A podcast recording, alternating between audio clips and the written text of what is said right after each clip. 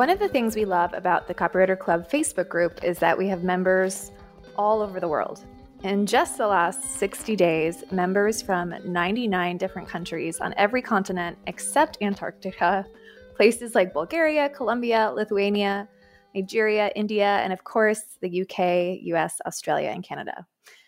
They've all stopped to read posts, ask questions, show up in the group, comment, or just learn from the advice and wisdom shared in the group. Our guest for the 225th episode of the Copywriter Club podcast is Chima Mmeje, who, like so many others, joined the group and used the information she found there to hone her business as she started looking for clients. And now she's paying it all forward. We'll share Chima's story and how she's paying her experience forward in just a minute. But first, this podcast episode is brought to you by the Copywriter Underground.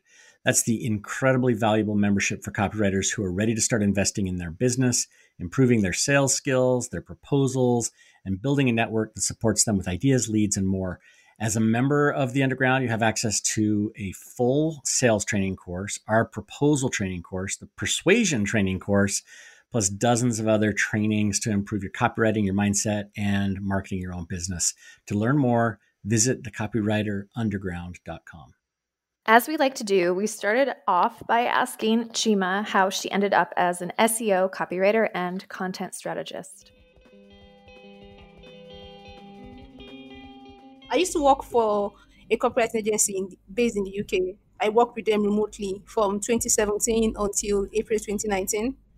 And while I was working with them, most of the content we were creating was for um, this big SEO agency in the UK. They were like the biggest SEO agency in the UK at the time. And I realized that I, I always had the most fun when I was writing content for them as against writing content for clients in other niches.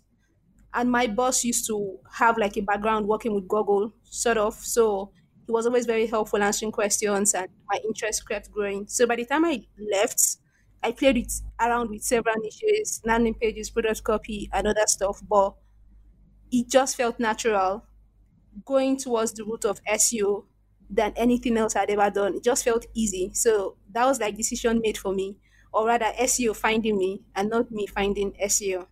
So, Chima, tell us a little bit about how you decided to become a copywriter, you know, and how you got that first gig. Yeah, that that first gig, it was by chance, to be honest, because I was just scrolling through, I was looking for a job and I was just scrolling through a job board and then I found this gig saying they're looking for a remote copywriter. I applied, I got it, and that was it. Like there was no moment where I decided that I wanted to be a copywriter. I was blogging for a few years, I think five years. Um, kind of like my own blog where I was writing, where I, it was kind of like a way for me to express myself about the issues we have in Nigeria. And I was doing that for like five years, just like a hobby blog. So I already had like a kind of background in writing. But this was the first time that I was going to use that skill to earn money. So I just found a gig, applied for it, and the rest, as they say, is history. And because I always like to know the timing, when did you get that gig?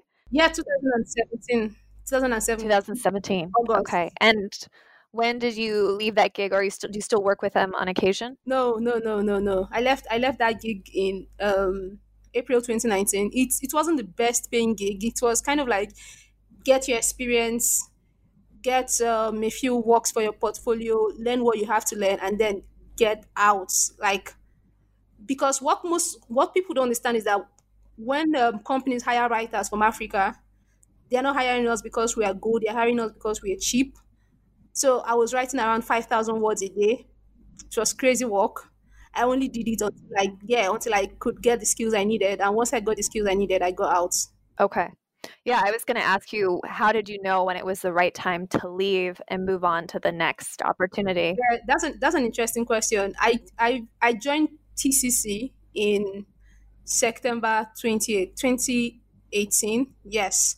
And I would see um, some of the work that people were doing, and I would hear how much they were charging for the work. And I was like, that's crazy. I, I write better copy than these guys, and I'm getting paid less than one cent per word and that was when I started thinking about leaving because I, I realized that I could be making like 100 times more money working on my own than working for that guy where I was writing a hundred thousand words a month and earning five hundred dollars. And I was comparing my work with other people and I was seeing I was better than them. So I started looking at how people were getting clients, reading about how um, uh, people were sending pitches.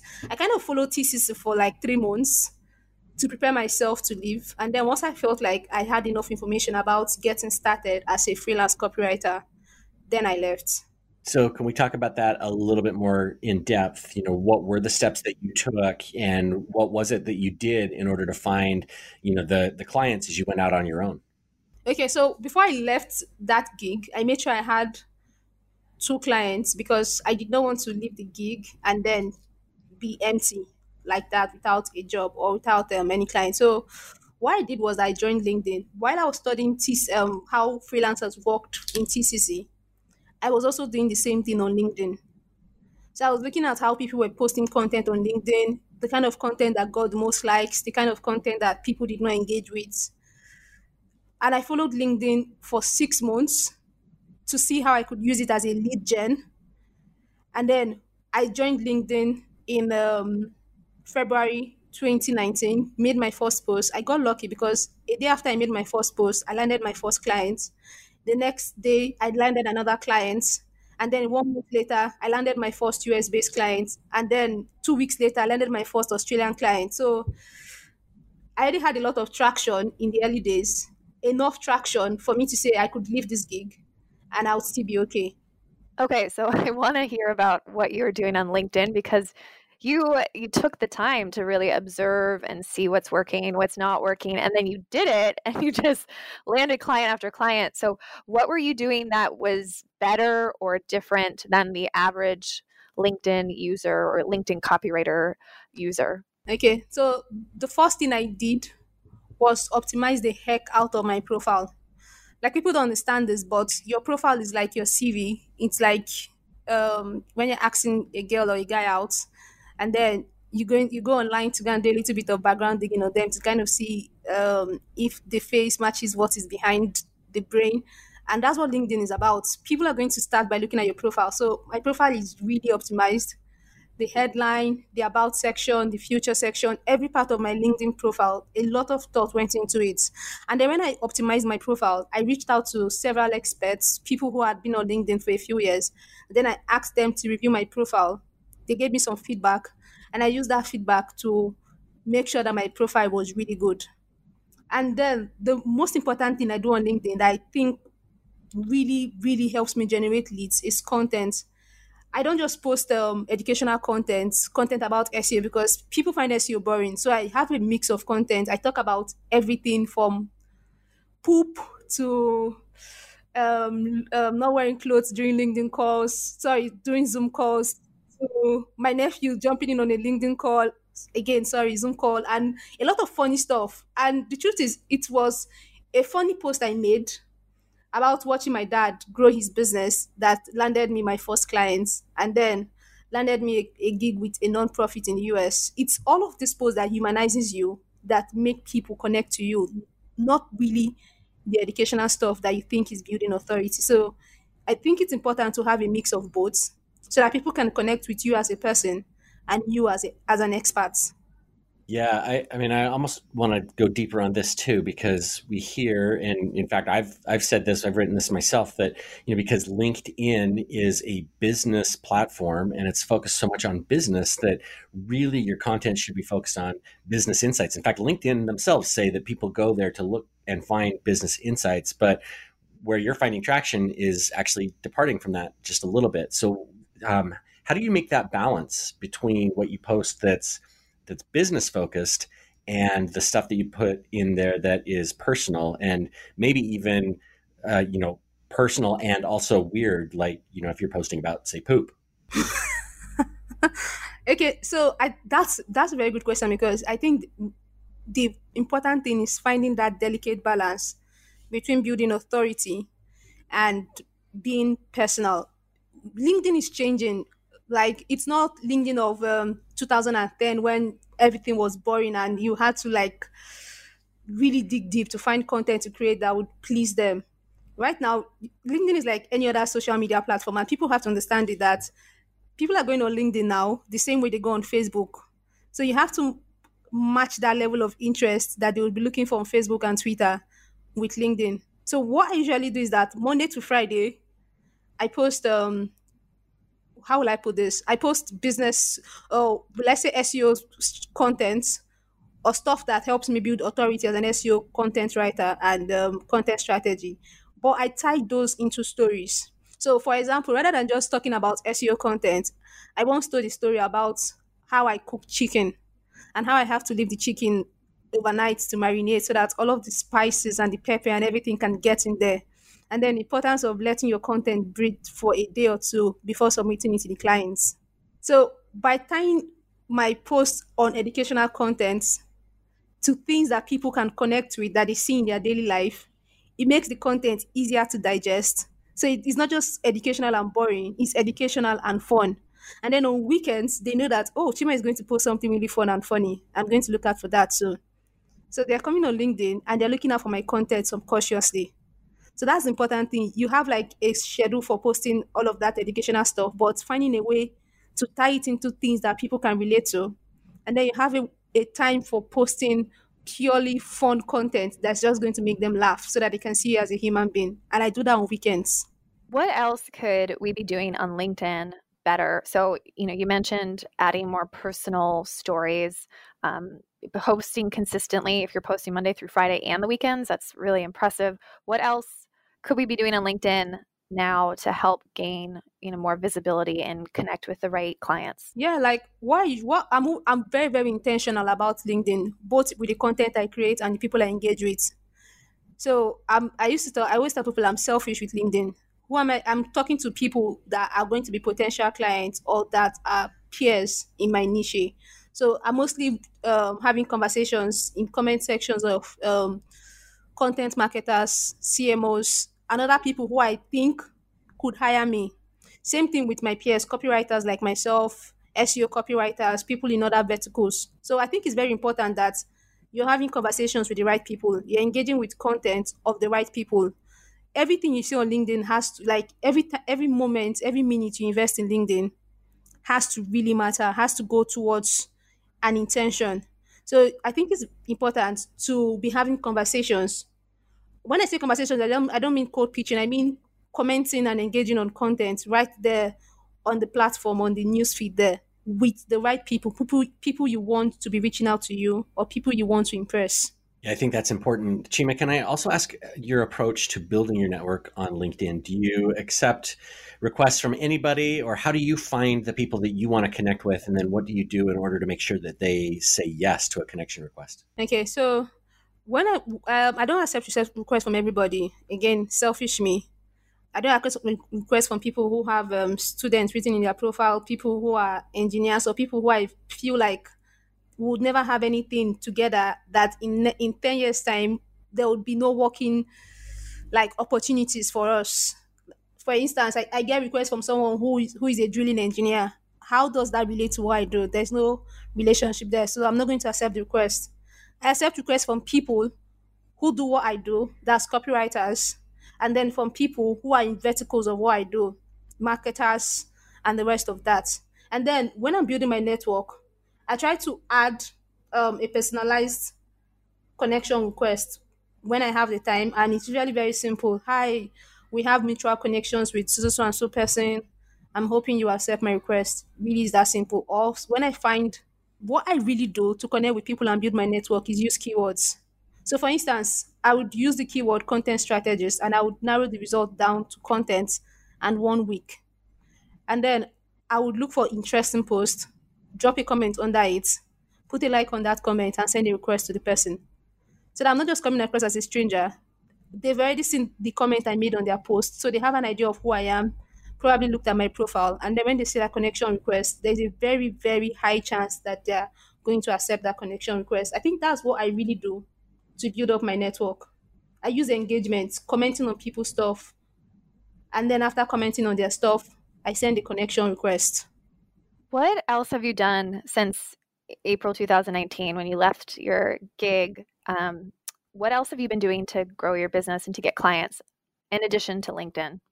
Yeah like um i what else I the, the other thing I did was blogging. Blogging blogging was the second thing I really wanted to invest time in, apart from LinkedIn. LinkedIn is my big machine, but blogging is the second thing I, I do because when people reach out to me, it's usually because they like my content on LinkedIn. And then the next thing they did, they go to my blog to have like an idea of my writing skills. And when they like what they see on my blog, then they reach out. So I'm really, really big on blogging as a form of um, organic lead generation.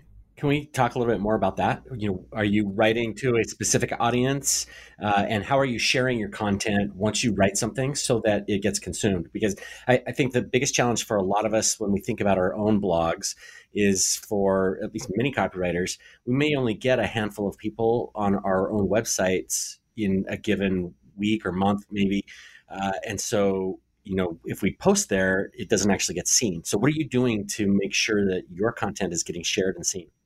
Okay, so first thing is I'm creating content for two people. I'm creating content for I get a lot of questions on LinkedIn from African freelance copywriters or people from India and other developing countries who are trying to get ahead.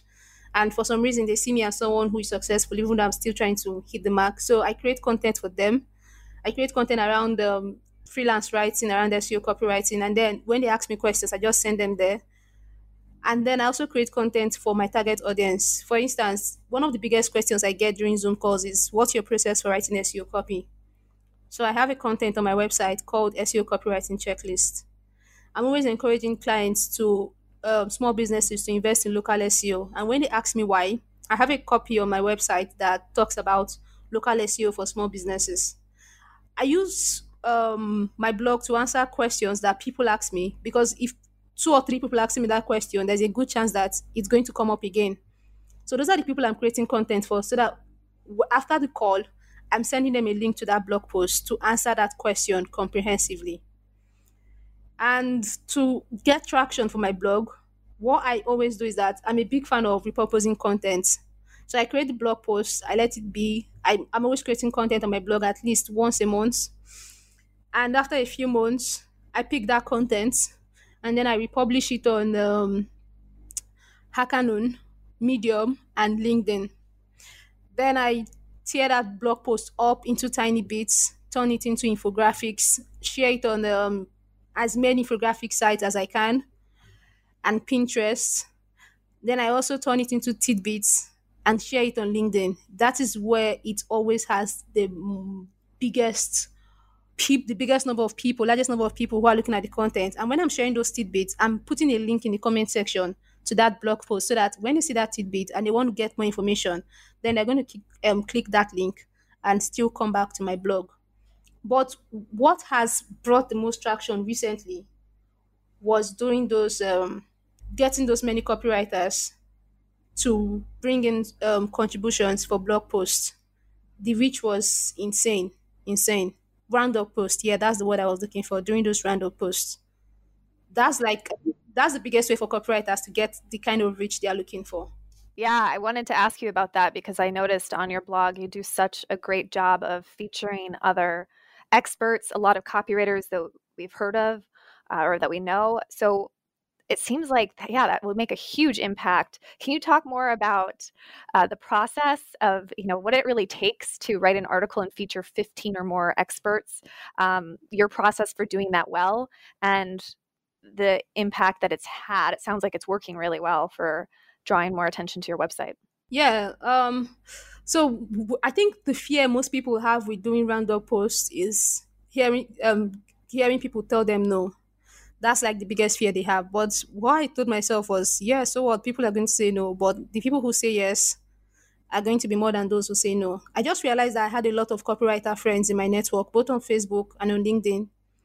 And it would be easy for me to just leverage leverage them to create content. So what I did was for the first piece on SEO copywriting tips, I reached out to a ton of people on my um, LinkedIn network and Twitter I, I think I reached out to at least 40 people.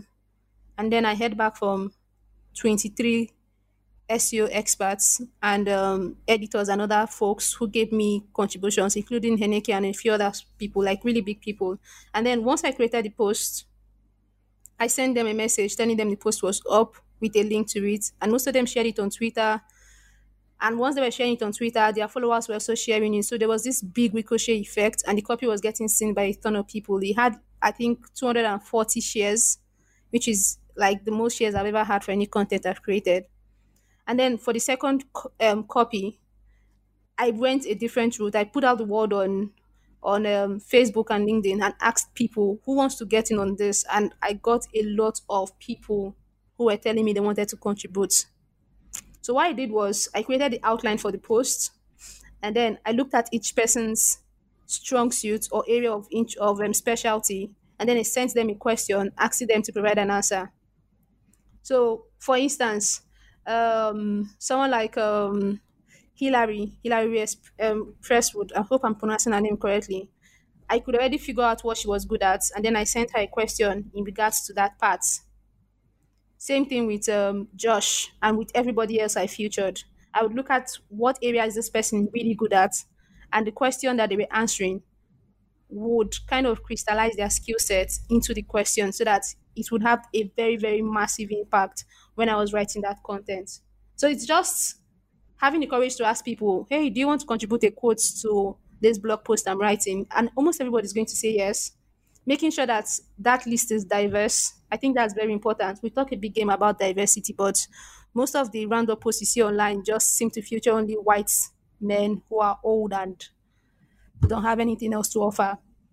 So diversity was really important for me. I tried to get more black people in the first one.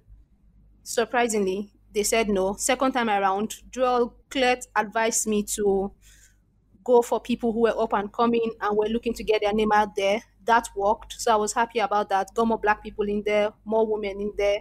And we had this nice, diverse set of people that made the post really awesome. And you're obviously you're an SEO expert, and so what is the SEO strategy here, or are you seeing results from uh, SEO on these posts that then bring clients into your business? Mm, SEO strong suit. No, not a lot of SEO optimization for this kind of post because if I have to do SEO optimization on random posts, then I'll have to be changing people's words. And I wanted to try as much as possible not to do that. I wanted to publish their words as it was so I couldn't really do a ton of SEO optimization. The whole idea was to get as many people as possible to read it, to increase my network of copywriters. Because once they read that post, I had more copywriters who were talking to their clients about me and referring me to their clients for SEO content because most of them don't do SEO content. So I had a bigger referral network because they were impressed with my writing skill. I had more people who knew about my business I had more subscribers. I had more of everything, but SEO was not the central point for doing those random posts. Okay, but lots of good things came from that. So yes. that's uh, that's a reason enough to do it right there. Okay, let's jump in here and talk about one or two things that maybe stood out to to me, to you, Kira. Uh, you know, one of the things, and I know we've talked about this before, but I was really impressed with how Chima went through and really thought out what she needed to do to have in place in order to go out on her own. And uh, we've heard this from other guests on the podcast. You know, things like making sure that you've got, you know, uh, a couple months' salary in the bank so that you can just focus on your business if you're, you know, leaving a corporate job, or you know, making sure that you have, you know, clients lined up, that kind of thing But you know, I, I loved that she had really thought that through. And, you know, maybe it's worth revisiting just what a couple of those steps might be for somebody who might want to do something like Chima. Yeah. Well, I mean, for me, what stood out um, in that part of the conversation was just how she she, not only did she know what she needed before she would walk away from the job, but she also knew when it was time to walk away and when she would have the skills in place to walk away and go out on her own. And I think that's really important for us to note and to be intentional about because it's really easy for many of us to kind of get stuck in either jobs or even working with a certain type of client or even in a retainer situation or even with projects with a client we've worked with for years and end up feeling stuck and not being able to move forward in our business. So I think that sh- the fact that she was so intentional about it and knew like I need to get these skills. And once I get these skills, I'm moving on. Um, is really important for all of us at whatever stage of business we're in to just realize that point and realize when we're past that point and be aware of it. Yeah, I, I like that you call that out, that being stuck moment, because a lot of people, when they want to move out, the thing that gets them stuck is money. You know, where, you know, we've gotten used to a particular salary level uh, and we can't move out until we're able to replace that. And, you know there are there are some people who you know maybe making six figures or whatever where it's really really difficult to replace a full salary before you go out on your own. And so you're you've almost got those golden handcuffs that are holding you to your job and you're stuck and you know it. And sometimes in order to break out you actually have to take a step backwards when it comes to things like salary. Um, you know maybe you have all the skills in place but you know for everything to come together uh, you know it, it does take sometimes a step backwards as well what else stood out to you, Rob? So, you know, obviously we've talked a lot about LinkedIn with previous guests and, you know, we have some LinkedIn training in the underground and, you know, we we focused on that uh, quite a bit. But I really like Chima's focus on being a human in that business setting. Uh, you know, even talking about things that are very unbusiness like in order to have conversations. And she also focuses on connecting with the right people, not just uh, accepting connection requests from anybody who comes along. And so I, I, think that combination of being connected to the right people and actually being a human being, not not so business focused, is just a smart way to make LinkedIn work where so many other people are moving in a different direction. Yeah, I mean, it's really about a mixture of building the authority and then also being personal. And it, sounds like um, she's really figured out that balance. And I also love that Chima's really, she seems like such an, a great observer of the online marketing space. And I love that she brings such intention to everything she does, like we just shared with leaving her job and going out on her own. Uh, but also with LinkedIn, what she shared, she mentioned that she followed, she kind of observed what was happening on LinkedIn for six months or so before fully figuring out, well, here's here's how I'll approach it. Here's what I'm going to test after observing. And I think that observation time is so important because it's so easy to kind of just feel like we have you know feel the shiny object syndrome and feel like we have to just jump in and and just like start posting and, and just start doing. But she's proof that it takes it takes just a little bit of observation and awareness um, to f- do it right and to see what's working to see what's not working and then to figure out how you can fit into a platform and stand out. And clearly it's it's working really well for her. And I also like that she mentioned, you know, how important it is to optimize your LinkedIn profile and how that's really your CV. And even for people who aren't active on LinkedIn, which I fit into that camp, it's not a channel I am showing up on regularly as of right now. Um, but my profile is optimized enough because I realize the importance of of that. And even if you are not active on that platform, people are still checking you out and they're still going to look you up. And so it's worth optimizing your profile, even if you're not using that as a primary marketing channel. Yeah, for sure. And, you know, taking Chima's sort of wait and see, you know, observe before you jump and combining that with what we talked about last week with Brie and the brainstorming idea, I, I think, you know, if you combine those two things in your business, really taking the time to think it through and then getting all the ideas down on paper whether you're writing copy whether you're thinking about you know what you're going to do with say social media or your marketing or you know what clients you want to reach out to and contact i think that's just a one-two punch powerful combination that could help a lot of people as they focus on their business. What else stood out to you? Well i love uh, her approach her blogging approach with expert roundups. And that stood out to me um, even before our interview as I was kind of just checking out her content. I love roundups, I love contribution posts.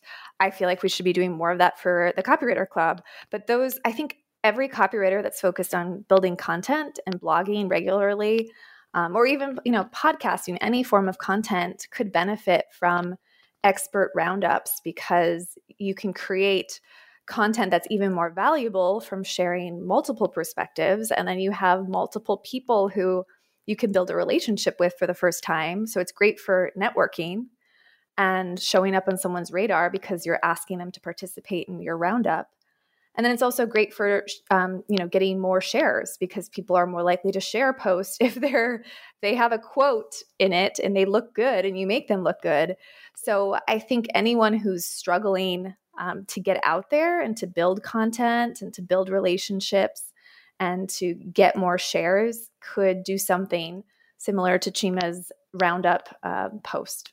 Yeah, I agree. It's kind of an old idea. It's something that people used to do, you know, four or five years ago. And, uh, you know, because it's sort of an older idea, I think a lot of people have moved away from it. But you know, it, may not be the best thing for SEO anymore. And she pointed out she doesn't do it for SEO, but it's still a great thing for building relationships, contacting people, getting shares, like you were just saying. So uh, it's it's something that you know, as I heard her talking about it too, I thought, yeah, why have we moved away from doing that kind of content? At least you know when it's valuable. Obviously, you could do a, a post that was just a bunch of stuff thrown together. It's not very valuable, but it, the the way she approaches it, you know, really thinking through, really uh, being intentional about the experts that she invites onto her posts, I think is really smart. And, you know, maybe uh, we don't need to reinvent the wheel every time. We can just go back to some older ideas, dust them off, and make them work for us. Yes. Well, let's get back to our interview with Chima and talk about how her business has changed over the past year or two. I'm really curious about how your business has changed since you've gone freelance. What kinds of projects are you working on now? how do you put those packages together and what are you charging today? When I started out as a freelance copywriter, I think the biggest problem most African copywriters have, like myself, is knowing our value and then knowing what to charge for that value. Because we're living in a part of the world where you have people who are constantly telling you that you're not worth much, you're worth um, a specific amount. Like, for instance, the first person I tried to work with or who reached out to me, I told him I charged um, back then I charged fifty dollars for copy, and he was like, "Whoa, that's too much. I can pay you fifteen dollars and no more." So when you hear people telling you that a lot of times, it's hard for you to really understand the value of what you're going to bring to a client's business.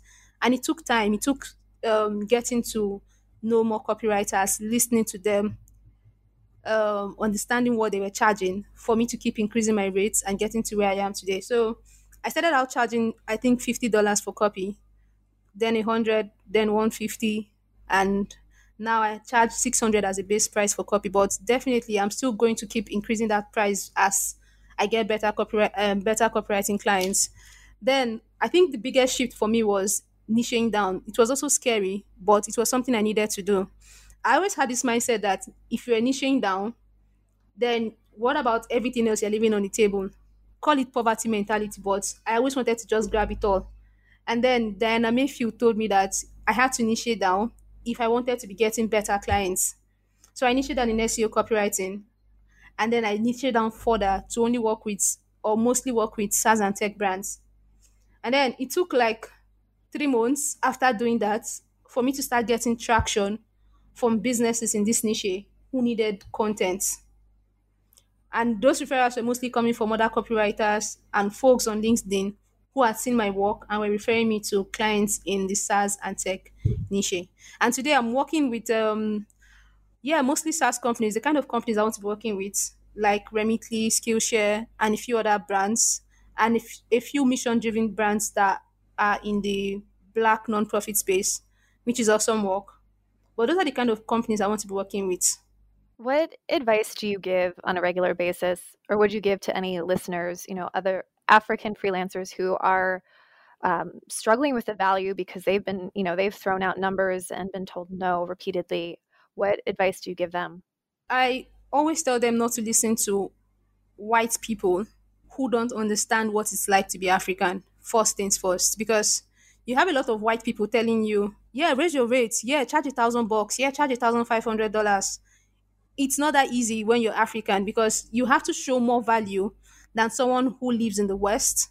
You have to show that you're bringing more to the table, and that is not easy to do when you have um, tons of people depending on you for their next meal because that's how most African families are. You have one person who's bringing in all the income for the immediate family and uh, extended family and all of that.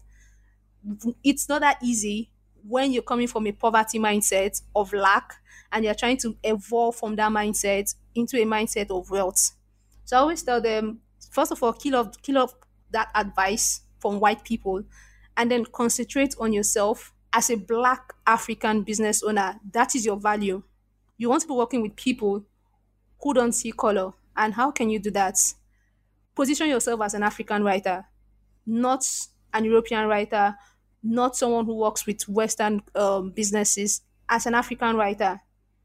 That was when I started getting traction. When I started talking more about my experiences as an, African, when I started sharing more about myself as an African, I think for some reason, that was what attracted people to me.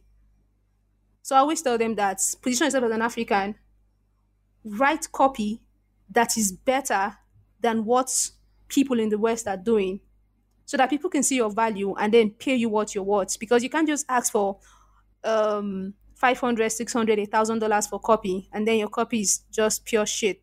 Your copy has to be better. Because i had someone who asked me this question why should i hire a, an african writer when it would be easier to hire a writer in the us or canada? And that was a really good question. And i told him hire hire african writers because we're just as good.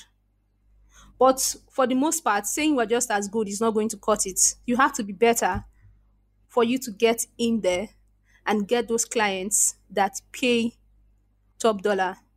And top dollar for you might not be what um, US writers charge. And that's the hard truth. I'm not saying to charge less. I'm saying to think about where you're coming from when you're charging and not charging because someone who lives in the West is telling you to charge a certain amount of money. So when you do this, uh, you know, demonstrating your value, are you simply just sharing your copy, or are you talking about results? You know, how do you frame that for a Western client so that they they look at you and say, "Absolutely, I need to hire Chima because she is going to do something better than my other alternatives here in the West." Content, content, content, content. Everything is content. Everything I do is just content. I think I've I realized this year that content is the biggest tool when you want to position yourself as someone who is not cheap. So, the kind of content I create, social media, blog content, everything is to position me as an authority for SEO copywriting. And by creating that kind of content, I'm sharing results. And the results I'm sharing, I'm I'm explaining the problem. I'm like, okay, this is the client I just worked with recently. This was the problem they had. This was what I did to fix it. This was what happened after I fixed it so they can visualize the problem because most um, clients usually have a similar problem when they come to me for SEO content. Usually, keywords are not ranking, um, pages are poorly optimized, and all of that. So, by sharing those results, they can see themselves enjoying something similar because they have a similar problem. And then I'm also looking at what problems are clients in my target audience facing. What can I solve for them with content? By creating that kind of content, they're going to be so happy most of the time that they're reaching out to me and they're like, hey, Chima, I was having this issue, and then your content was so good that I was able to immediately apply what you said. And I imagine that if you were giving so much information away for free, that means what you're going to give away when I'm paying you to do work for me, it's going to be even better. And that is the whole positioning. It is content, content based on authority, content based on problems your target audience is facing I'd love to hear more about the initiative that you've created to support and help copywriters in developing countries. Um, I know, um, you know, I'm involved in it. Many other copywriters are involved in it. Can you just talk about the, not only the catalyst, but what it is, how other copywriters can get involved? Yeah. Um. Why I set up that that initiative because I kind of have been lucky. I I've had copywriter friends from TCC, from LinkedIn, from everywhere that have helped out for instance, my first um, rate sheets, or sorry, my first quotes came from someone in TCC. I think that was Tyler Cronin who shared his um, quotes. My first freelance contact contract came from someone in TCC. My first rate sheet, my first um, client questionnaire, everything I've used to organize my business as a freelance writer came from someone in TCC. And when I was ready to scale and I needed help positioning myself, it was someone in TCC that gave me advice. So I, I realized that if I did not have this support, I would not be the copywriter I am. And then it hit me that there are tons of African freelancers who don't have access to this support, who can't pay for support because even $50 down here is a lot of money. That's like someone's salary for a whole month to feed a family of four, $50. So they can't even afford to pay for this stuff to grow They don't have the necessary tools. So they find they, they spend years doing trial and error and trying to grow. And I realized if I could set up something where freelancers who had figured it out, freelancers in the West and even in developing countries but had excelled, could provide support for freelancers in developing countries to help them scale, to help them close that bridge that was blocking them from accessing those clients. That would be awesome. And I wasn't sure how people were going to receive it, but I did it anyway. And the response was incredible. We've had, I think, 80 copywriters who have signed up to provide support.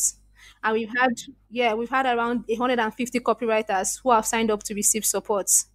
So this is the third week, and I'm already getting messages from people, copywriters from developing countries, who have been gushing about how incredible their mentors have been, how much support they've received, how patient they've been, and it just warms my heart to see that yeah, the initiative is doing what it's supposed to be doing, which is helping people improve their copywriting skills and understand the business side of freelancing.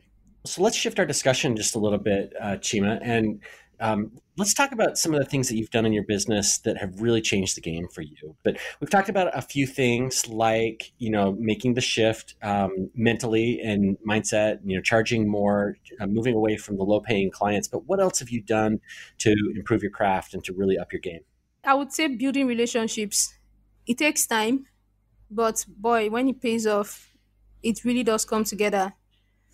For instance, my first SaaS client came from um, someone who referred me, and that was a relationship I'd been building for about two years. And I have, will I call him a sort of mentor? He's been really awesome, helping me out. F- help me, help, he helped me figure out my pricing, helped me figure out my position, helped me figure out a lot of stuff, to be honest. And that was also a relationship I cultivated when I started freelancing. So the the thing that has really really helped me from day one was focusing on building relationships rather than cold pitching. And that's something I really want to keep doing, building relationships that could lead to long term work rather than sending 1,000 cold pitches that end up not going anywhere. Let's talk about what you've struggled with. Um, on the flip side, you've done so many things well as you've jumped into freelance. What what has been a struggle or you know what are the struggles that you've dealt with over the last year or anything that pops up yeah um i think the first thing i really struggled with was imposter syndrome.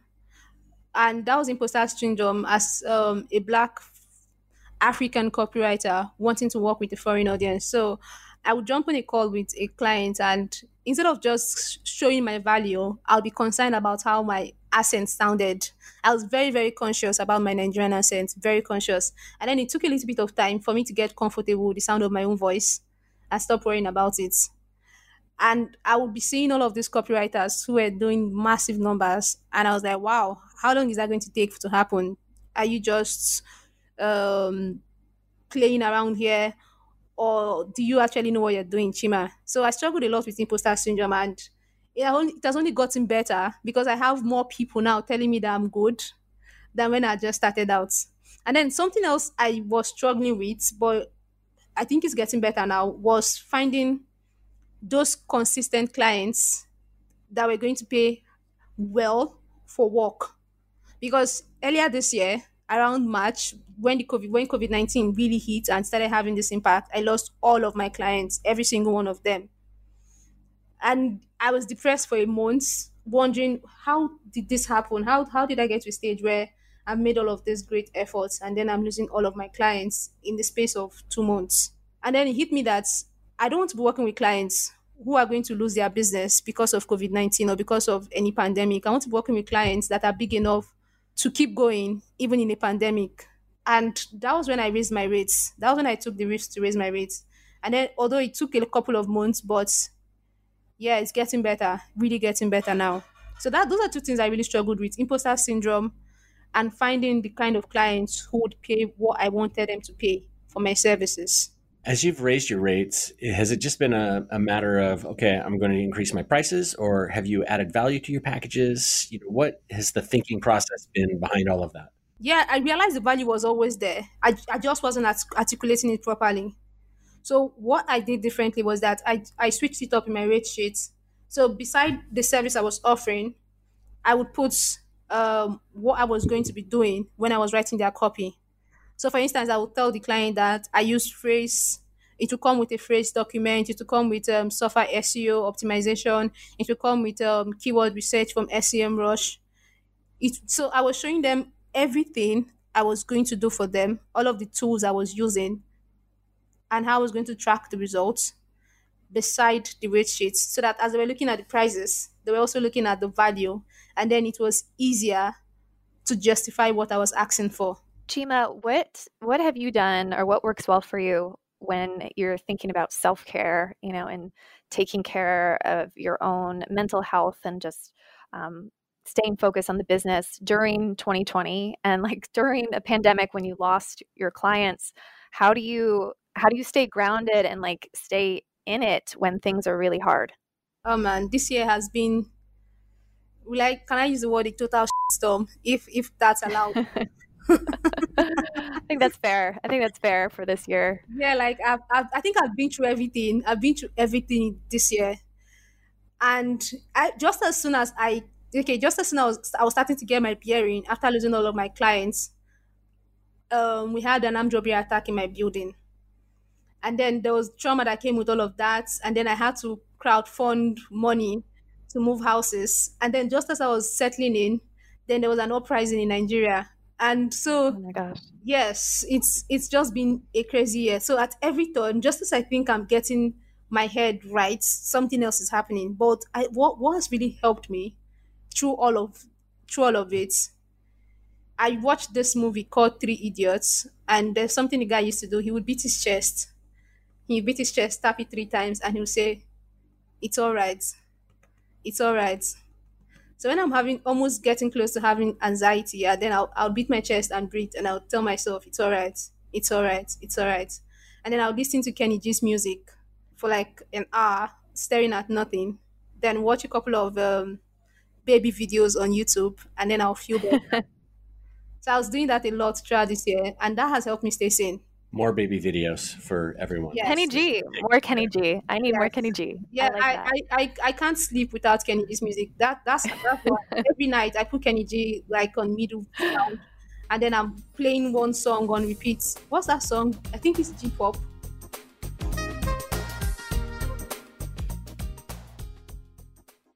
So, Chima, one of the things that um, I like about your story is that in spite of a lot of things that people would see as disadvantages, you know, you're you're working from uh, Africa, which isn't you know in the same time zones as most of the companies that you want to work with.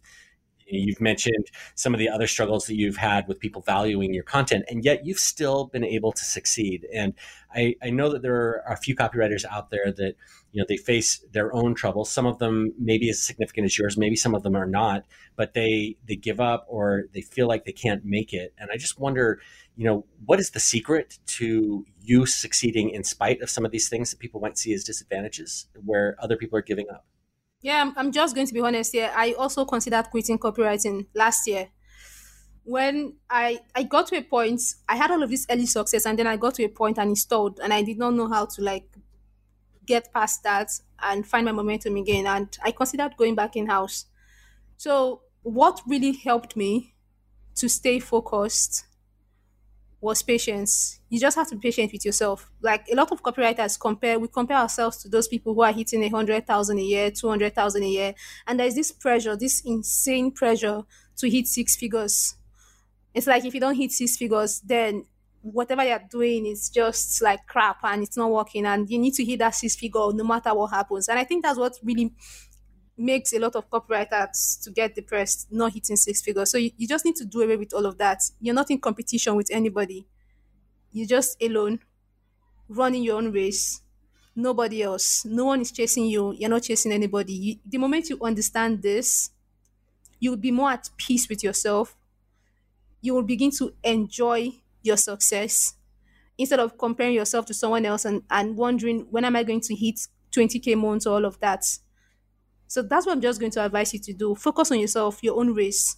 Run that race for yourself, not for anybody, not to impress anybody, or not to show anybody that you can do 100 Ks a year. 100 Ks a year is awesome. Yeah, it's awesome. It's doable, but it shouldn't be the goal for um for turning to freelance copywriting. Chima, I want to ask a question unrelated to that, but you mentioned uh, that you you have a wow factor. Your discovery call wows your clients and blows them away. Okay, I, I want to hear more about that. What you're doing in your discovery call that wows your clients, and how we can do something like that, or maybe pull an idea or two from what you're doing. Yeah. So first of all, the whole discovery call that I learned came from last year.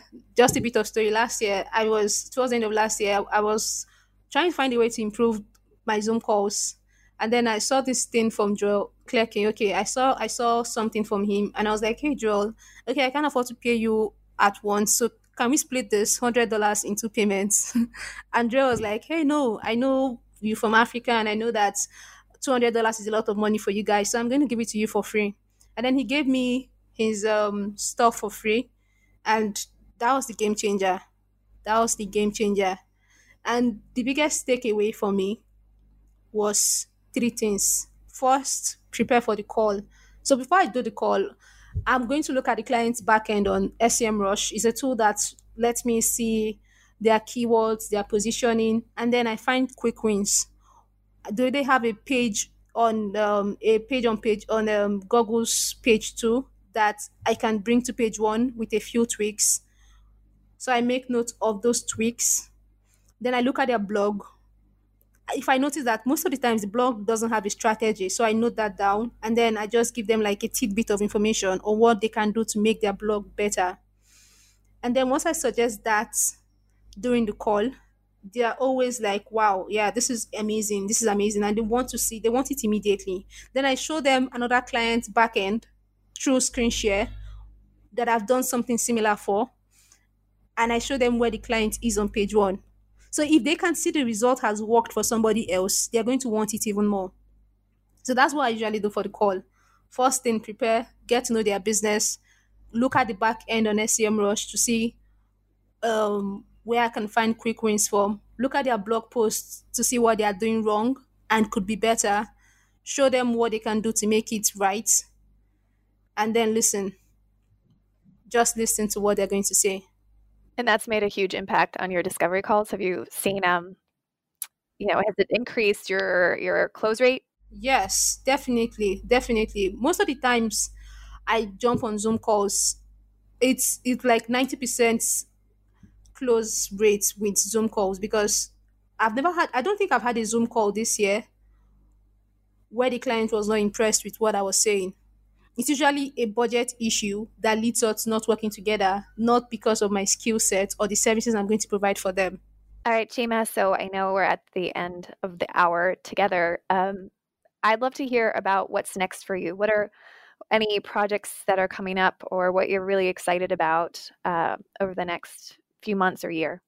Yeah, like I, I always at least every month I, I get a few people who are asking me when am I going to create a copywriting SEO copywriting course because I have I hear people telling me that most of the stuff I share on LinkedIn are things that they're already paying for in, in courses and if I'm sharing all of this for free, then if I do a course, it's going to be way more valuable than what they're already paying for. So that's something I, I want to get into.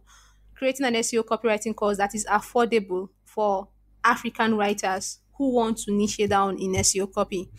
And then it's not just the writing part. I also want to cover the business side of it.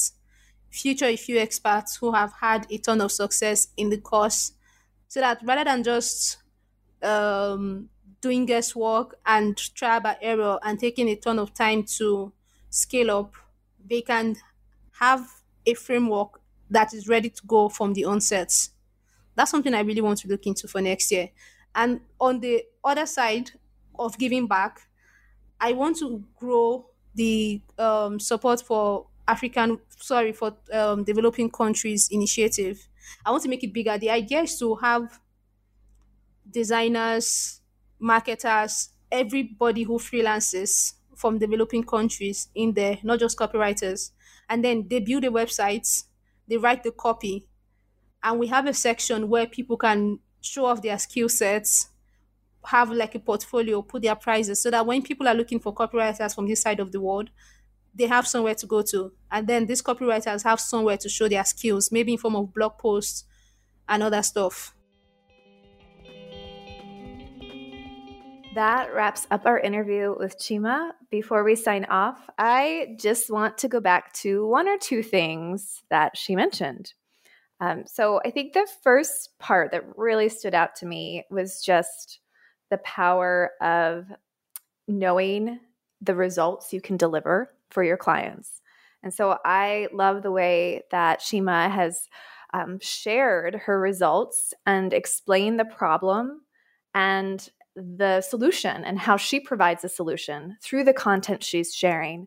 So more than just sharing like how to's um, and and kind of like basic content, she's really sharing case studies that demonstrate her problem solving abilities. And so, um, you know, again, like I think that's something that we could all do more of to, uh, to get clients, especially if you're struggling to get clients, um, to demonstrate and build your authority. Just show it, prove it by sharing your thought process and sharing current projects and past projects and how you're approaching it beyond just a testimonial that speaks to the results.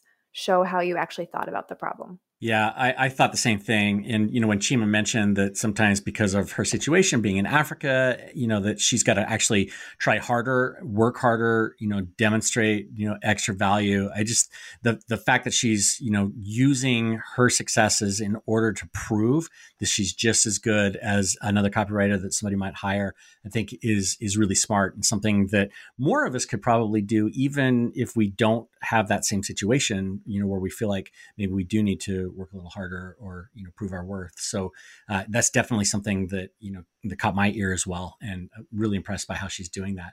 And she's also been really intentional about choosing her niche and making sure that you know it was the kind of thing where she can raise her prices and just the the whole way that she went through that process in her own business and going from where she started at very low rates working with clients that she didn't love to you know a new niche this year where you know it's uh, a little bit more recession proof. She's able to charge more money. You know, again, giving her those kinds of successes that she can then use to grow her business even more. Yes. And then, you know, we did talk about the initiative that she started um, to help copywriters in developing countries. So, you know, I think it's just a reminder again that she's looking for volunteers, she's looking for copywriters who can provide um, not only business coaching but also copy coaching. And so you know if that's something that is of interest to you i've i've done it i'm doing it now. It's it's been a really positive experience. And i think especially if if you know selfishly if you're looking to get more coaching experience and you're interested in in that this is a really great way to mentor and kind of learn like what works what doesn't work as far as giving copy critiques and business feedback. And so it's and it's also a great way to support fellow copywriters. So we encourage you to apply if that's something that is a good fit for you. Yeah, I think that's a really good point that you just mentioned. You know, oftentimes we look at these kinds of things and it's like, oh, you know, I've got to give back. Uh, and, and, I mean, we can even be doing it, you know, out of, out of a really good place and we're trying to help, or maybe it's just, you know, a, a, feeling of an obligation. But the fact of the matter is that the person you're giving to isn't the only person that's getting something from this relationship. And, you know, just, just having that relationship can be positive for both of you. It's not necessarily a, um, a one way street here. You know, you, you both gain something from it. So yeah, I, I join with you. I encourage anybody who's interested in doing that kind of a thing uh, to uh, you know pay it forward, just like Chima did with the things that she had learned. Pay it forward and see if you can help somebody else out as well. And then, you know, before we wrap up, I, I just um, want to focus in on what she was talking about making the discovery call a wow and really doing the homework before the discovery call in order to give one or two of those free nuggets, you know, immediate things that they can change, quick wins, so that again, she's demonstrating her value to the client and making her clients see that she's somebody who's you know done the homework is willing to work is full of ideas and ready to go and you know really help you succeed another idea worth stealing from uh, how she conducts her business Yep. And then the last note I scribbled down is just I loved that she mentioned, you know, how important it is to realize that there really isn't competition out there. I mean, yes, there is, but we can't, as copywriters and business owners, we can't think about the competition day in and day out. Um, and it could really, um, it can really hold you back. And so I loved her message just about running your own race and really uh, putting blinders up so that you aren't focused every day on what other copywriters are doing or how far along they are. And it's important to share because that happens to all of us at all stages. I mean, I I fall into that trap frequently and I have to pull myself out of it. Um, and then we work with copywriters at all levels in their business in our mastermind groups in the membership. And so we know this comes up so frequently and so I think it's just really important to keep that in mind that we all struggle with it and that um, Chima's really right. Like it, we can be more at peace in our business and um, be more successful and feel better about it and feel really good about the work we're doing when we're not constantly comparing ourselves to every other copywriter out there. So it was just a great message to wrap up in the interview. Very true. So we want to thank Chima Mmeje for joining us to talk about her business and what she's been doing both in her business and in helping other copywriters to get the training and support that they need to grow. If you want to contribute to her developing country initiative, go to her website, zenithcopy.com, or find her on LinkedIn by searching for Chima Mmeje, and that's C H I M A M M E J I. That's the end of this episode of the Copywriter Club podcast. Our intro music was composed by copywriter and songwriter Addison Rice. The outro was composed by copywriter and songwriter David Muntner. If you've enjoyed what you've heard, please visit iTunes to leave a review of the show.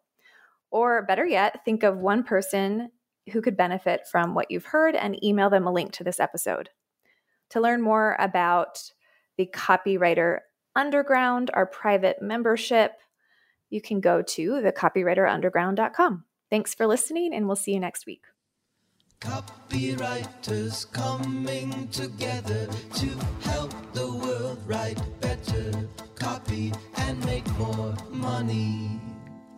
Kira and Rob's Copywriters Club.